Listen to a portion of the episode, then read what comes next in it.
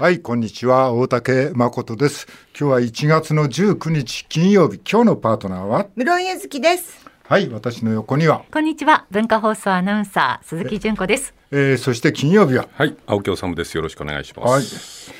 青木さん、なんか能登の方行ってたから、はい今日リモートかなと思ったら。いえいえいえいえいえ、あの、お帰りになってたゴールデンラジオのために戻ってまいりました。あ、それはありがとうございます。あのつい先ほど、うんなんなんだろう、じ11時半くらいにあ、そうなの。東京駅に着く新幹線で、のあそうですか金沢を8時、うんうん9時前くらいですかね、出て、はいえ。ーえ、室井も向こうからでしょ、今日は。ね。えー新幹線結構混んでたよね。あのじ室井さんが乗ってるのは上越新幹線でしょ、はい。はい。はい。で上越新幹線と、ん。あのこっちのあの金沢から来るのは長野の方通ってくるので、あそうか。全然違っこ混んでて、なかった？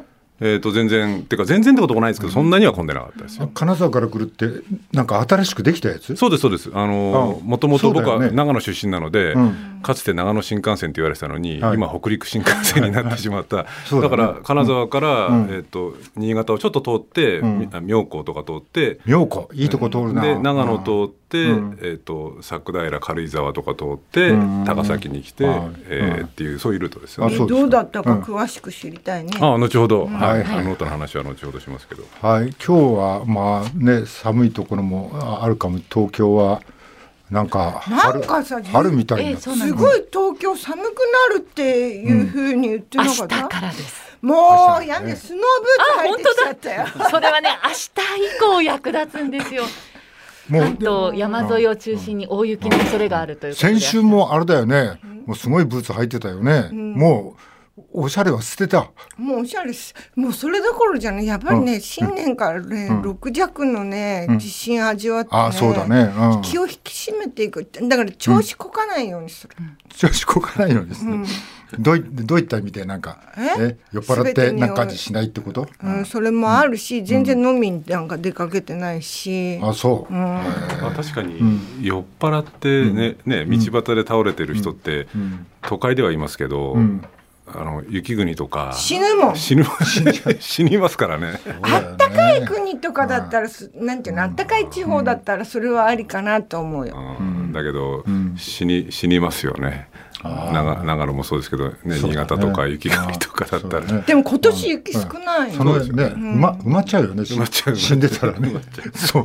そうそうそう。だっていうかすごいよね。だって父ちゃん帰ってきて、ううんえーって帰ってくるじゃん酔っ払って、はい。その時に、玄関で寝ちゃったとしてもだよ、それ見て見ぬふりしてたら殺人できるってこと、いやね。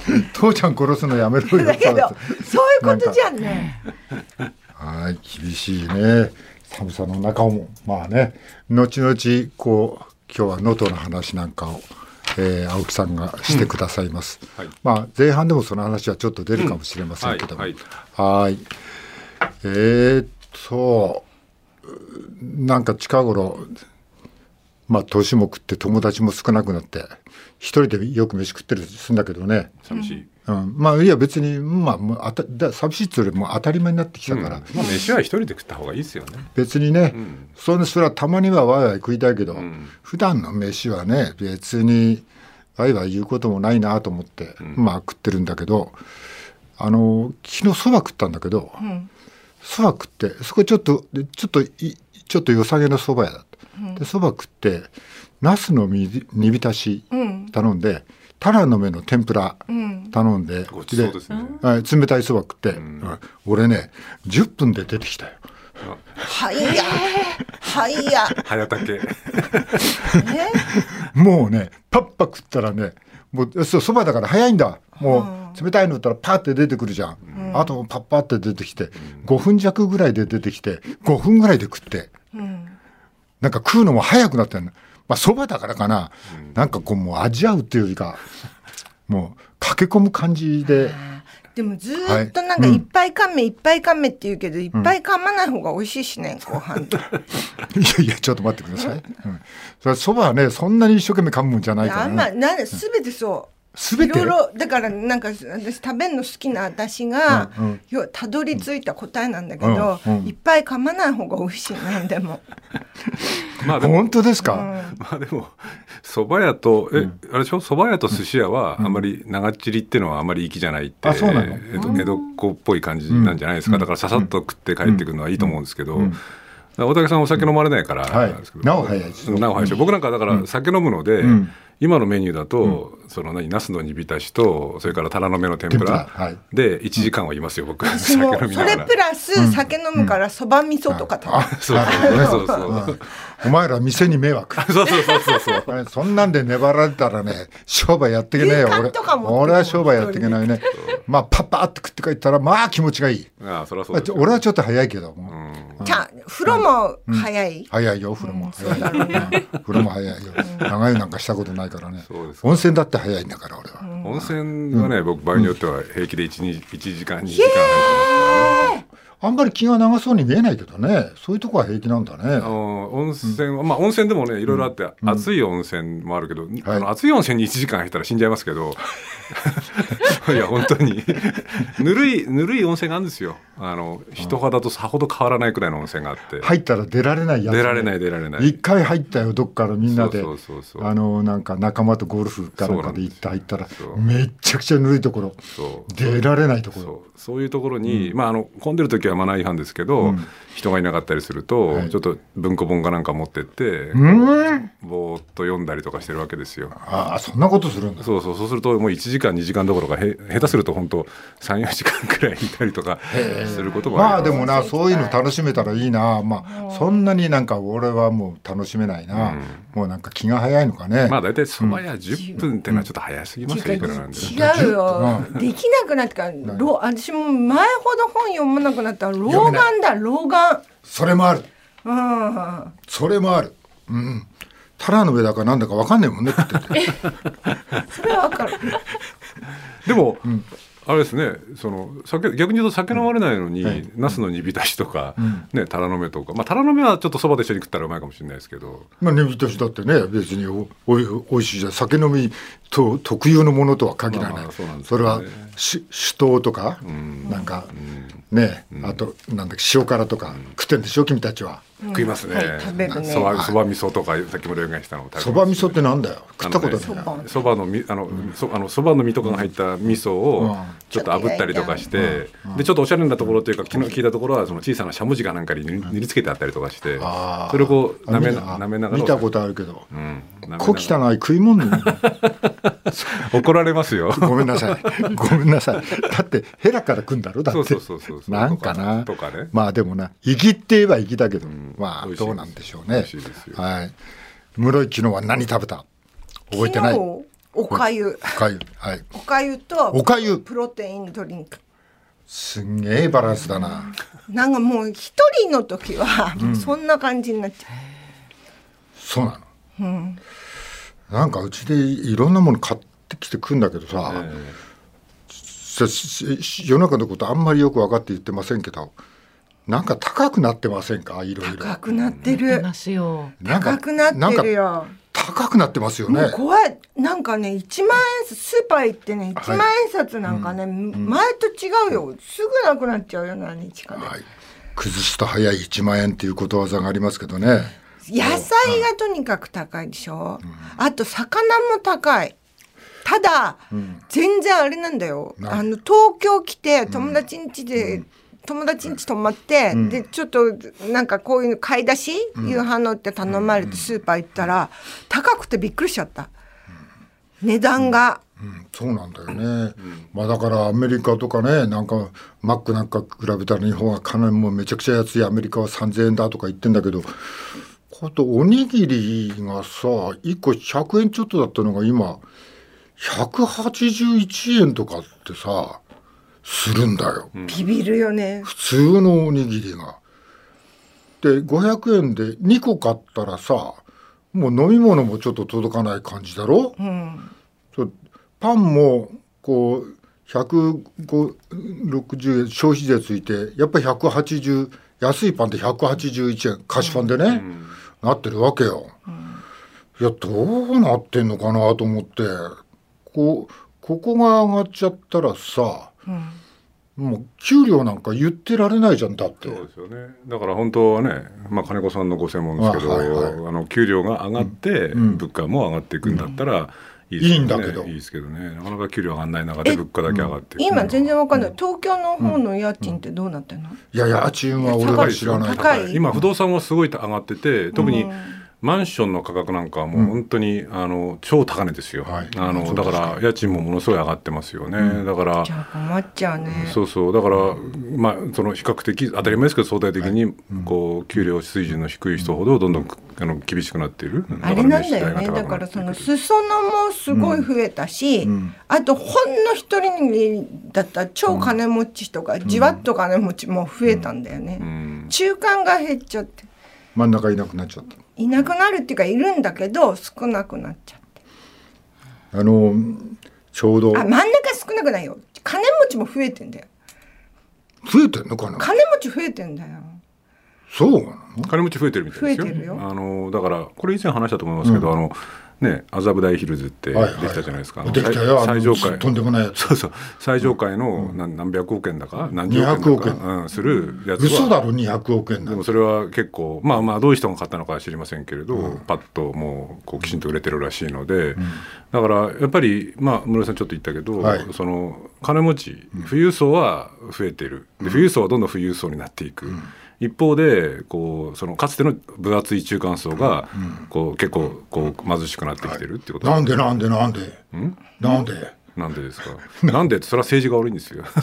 政治が悪い。政治が悪いんですよそれは。だって今だって働いてる人のね、4割派遣労働みたいになってるわけでそね。でその派遣労働だってもちろんね、こういろんなこう稼いでる人もいるでしょうけれど、でもやっぱりこう不安定な働き方させられる人しかもインボイスでしょ？そうですねインボイスもね。1000万円以下も細かい1円までの領収書出してどうのこうのでしょ、で登録しなくちゃいけないでしょ、登録しなかったところがなんか仕事がなくなっていくみたいな、なのに、ね、数千万円のミスは事務的ミスだって言っているっていう、どっかの首相もいましたけどね。誰？池田？い誰や池田じゃなくてなんだなんとかさんって人なんじゃないですか。まあましたよね。はいはい。だから大変ですよね今ね。だから物価も上がってるし厳しい人は厳しいですよね。ちょっと怒った方がいいかもしれないいやそりゃそうですよ。本当に、でもととなると私いい時にちょっと地方に移り住んだかもね。なんでえだって野菜とかってほぼもらいもんだしさ、あのなんていうのかな。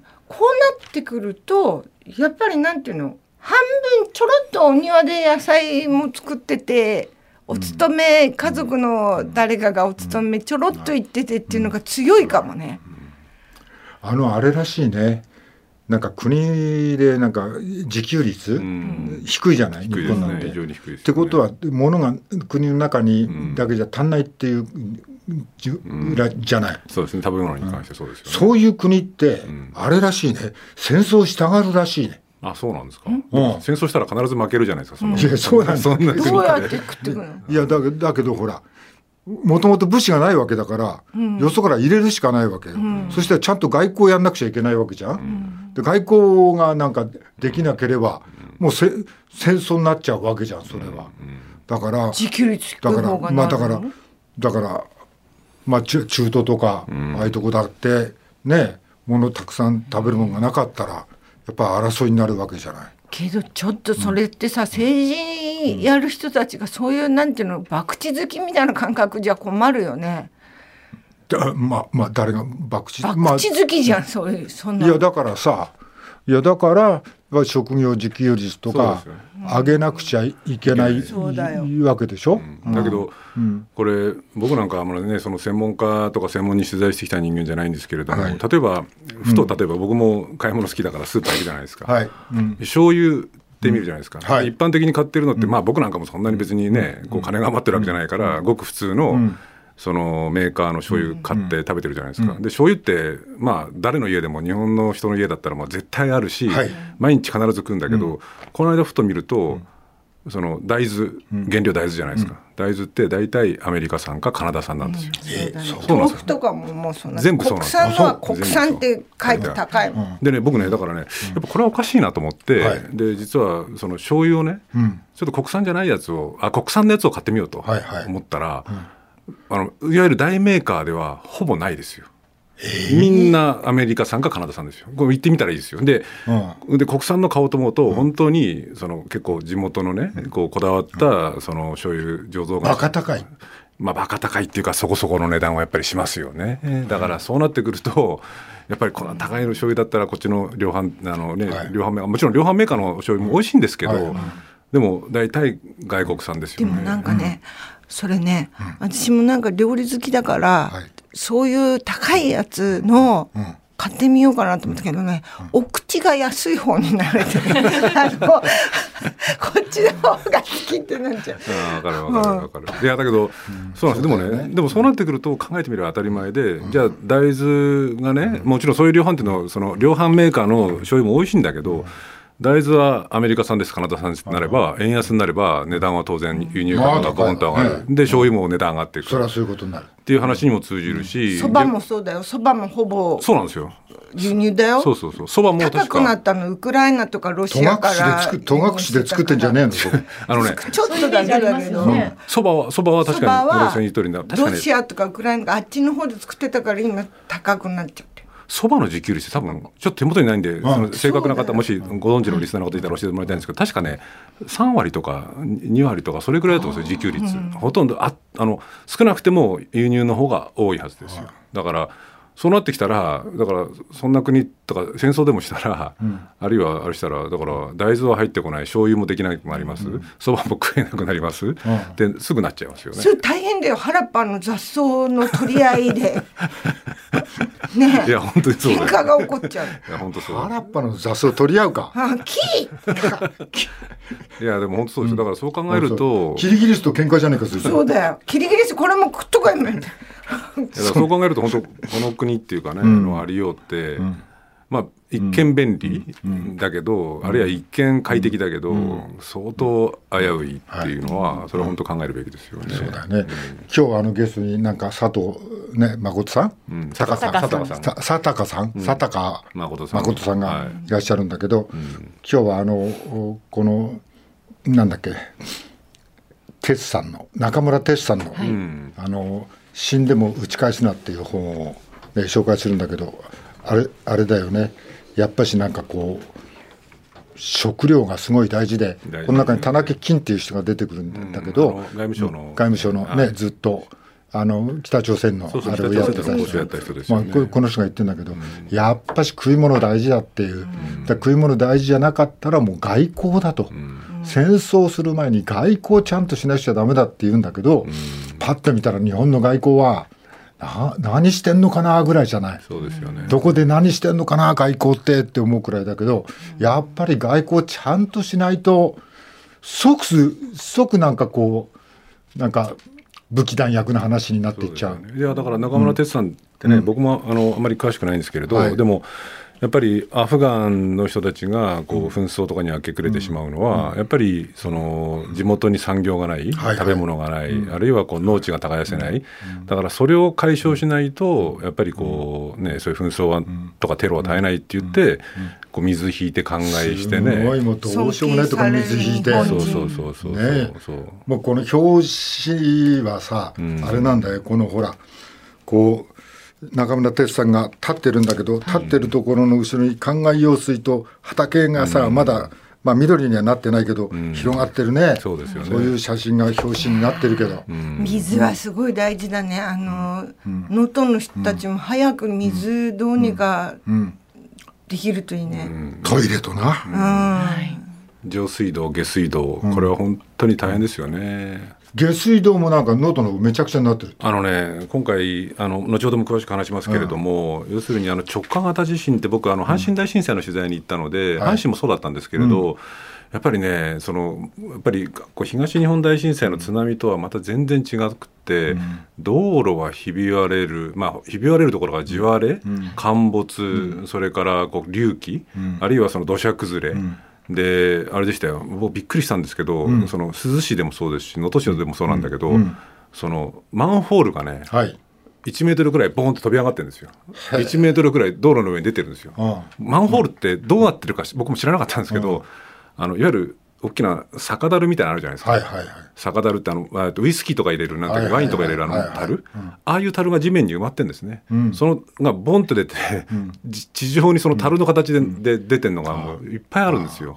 周りは柔らかいからあれだけど、そその硬いものだけボーンと出ちゃって出ちゃって。飛び出しちゃってでそれって当然ですけど下あの上上下水道のその水道網じゃないですか、だからあれ多分復旧させるのに少なくても数か月。場合によっては年単位ぐらいかかるんじゃないか。でもそうすると水が出ない。下水も流せない。だからまあ本当にあの食事の中の方あの失礼ですけれども、うん、あの現地に行くともう本当それが一番悩みですよ、はい、トイレ、はい、それから水がないので、はい、その風呂も入れないし、うん、こうもちろん料理もできないし、うん、要するにねてあのね現地でねあの被災者の人に聞いたんですけど、水道から出てきてた水でこう手を洗えるっていうのは当たり前だと思ってたけどすごい便利なことなんだと。よそうだよね。考えてみればあれだってさね溜めてある水で、うん、そこからひねって、うん、手とか顔とか洗うってなったらねこれ飲み飲み水だから。そう。でしかもそのひねって出るようなそういうものがあるところっていうのは結構大きな避難所じゃないですか、うん、その小さな避難所なんかだと、その要するに何ていうんですかあのガガソリンあのその石油タンクみたいな、ああい。うのにポリタンクですよね、に入れて水も、を持ってくるわけですよ。それから手洗うってできないんですよ。できないんですよ。要するに片手で。きないできない。んですよ。だからあるんだよポンプが。あポンプのやつもあるけどね。でもだから洗面器かなんかに溜めてこうやって手洗うわけじゃないですか。でそれもったいないので一回では捨てないでまた使ったりとか。でも結構早くにその衛生面のことっていうのもこうした方がいいっていうのは出てたよね。そうだよね。だけどでもそれでもまだ水が出ないし下水が出ないから仮設トイレが来てもやっぱり仮設トイレってねあの使った方ご存知の方多いと思うんですけど、水流すのも手動っていうか足かなんかで踏みながら流すじゃないですか、だからなかなかちょっと大変ですよね。そうだね、はい、えー、現地のことは後ほど青木さんが報告してくださいます。はい、はい、えー、鈴木さん。はい、まず毎日新聞からです。え大阪万博通じ能登支援経団連会長が会会場予定地視察という記事です。うん。うん、え昨日日本国際博覧会協会の徳倉正和会長が大阪の夢島にある万博会場予定地を訪れました。能登、地震を受けて万博の延期を求める声が出ていることに対し徳倉会長は地震からの復旧復興をやりながら万博もぜひ完成させたい。復興後に観光業がよみがえるよう万博を通じて支援したいと述べたということです。はい、えー、次は、はい。毎日新聞からです。岸田派直撃苦肉の解散案とあります、うん、自民党派閥の政治資金パーティーをめぐる裏金事件は岸田総理が会長だった宏池会の元会計責任者も立憲対象となることが判明。岸田派は昨日政治資金収支報告書を訂正したんですが総理は自身の足元に火がつき苦肉の派閥解散案を唐突に打ち出したということです、うん、え他の派閥が同調するかは不明で政権の窮地は続きそうだということです。はいえー、次は、はい、うん、えー、これに関連して泉房穂さんの、うん、えー、X のポストですね、はい、えー、岸田派宏池会の元会計責任者も立憲の方向とのこと、うん、会計責任者や秘書に責任を負わせ90人中3人だけをトカゲの尻尾切りして終わりということか本当にこれでいいんだろうかとポストしております、うん、えー、そして泉房穂氏はこれはスポニチアネックスですけれども、えー、秘書や元会計責任者の立憲報道に東京地検特捜部って一体何がしたいんだろう。えー、秘書や会計責任者が政治家本人の判断を仰がずに自らの独断であえて不記載にするわけがない。東京東京地検特捜部って一体何がしたいんだろうと語っているということです。はい、本当におっしゃる通りでね、はい、何したいんだろうね、えー、会計責任者に、えー、までは行くんだけどっていう話だよね。はい。うん、でまた東京新聞には、えー、自民党の政治資金パーティー裏金事件を受けて野党の、うん、えー、企業団体献金の廃止や罰則の強化を主張して改革を競い合っているという野党の対応についても出ています。はい、えー、これはですねアンケートや取材に基づく、えー、表が出ているんですけれども、うん、えー、立憲民主党、日本維新の会、共産、国民民主、公明など、えー企業団体献金禁止か否かなど丸×で示しているんですが国民民主と公明は企業団体献金禁止そして企業団体による政治資金パーティーの購入禁止の欄は反対という欄に、えー、×がついております。はい、えー、こういう姿勢が出ている、政権与党に入っている、あの公明党とそれから政権寄りの国民。国民民主ですね、ね、それはちょっとあの意を唱えてるっていう感じだよね。はい、はい、また東京新聞の今日の一面です。うん、中小企業の35%賃上げ予定なしということです。うん、これは城南信用金庫と東京新聞のアンケートで分かったもので、うん、中小零細企業の35%賃上げの予定なしと答えています。賃上げをする予定と答えた企業を上回りました。理由として6割近くが賃上げの原資がないと挙げております。はい。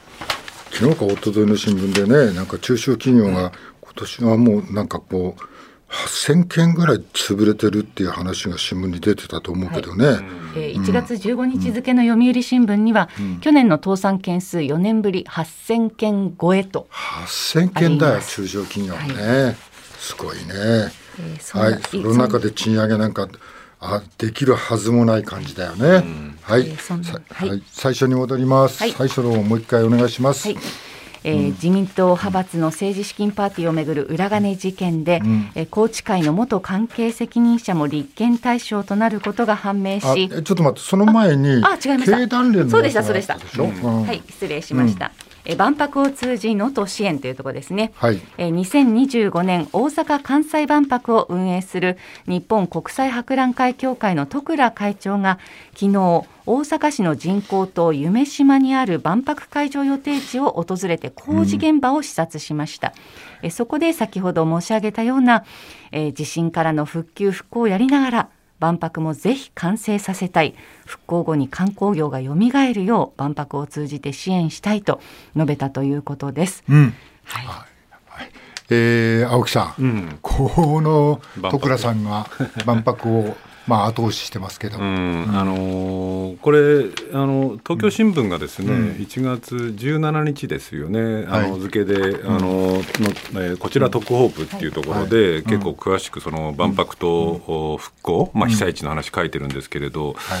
あの僕も現地でいろいろ被災者の方々に話を聞いてきてただまあ皆さんね、うん、そのこう今その他のところを批判するよりも、うんその自分たちのことで必死なので、うん、なかなかこう万博のことをね、こう面と向かって批判する人っていうのは正直言うと少なくて、はい、これに関して言うと、ね、被災者の本当にこうそれどころじゃないっていう気持ちだと思うんですけれど、うん、あの東京新聞が書いているのがですね、うん、その被災者これ穴水町の職員元職員の方なんだけど、はい、復興と復旧と万博両方手厚くできりゃいいけど、そうはいかんでしょうっていうふうにおっしゃって、まずは復興で優先でお願いしたいっていうふうにこうおっしゃってるのが東京新聞書いてるんですけど、これね、先ほどちょっとあの話したように、これあの、まあ、東京新聞の記事で建設エコノミストの森山隆さんがおっしゃってるんですけれど、なんか従来ねそのこう万博のパビリオン建設っていうのと、まあ、会場建設っていうのと、それからまあ復旧工事っていうのは、うん、まあ、その自動車に例えると F1 カーと乗用車みたいなもんで重ならないんだみたいな指摘もあるんだけれども、はい、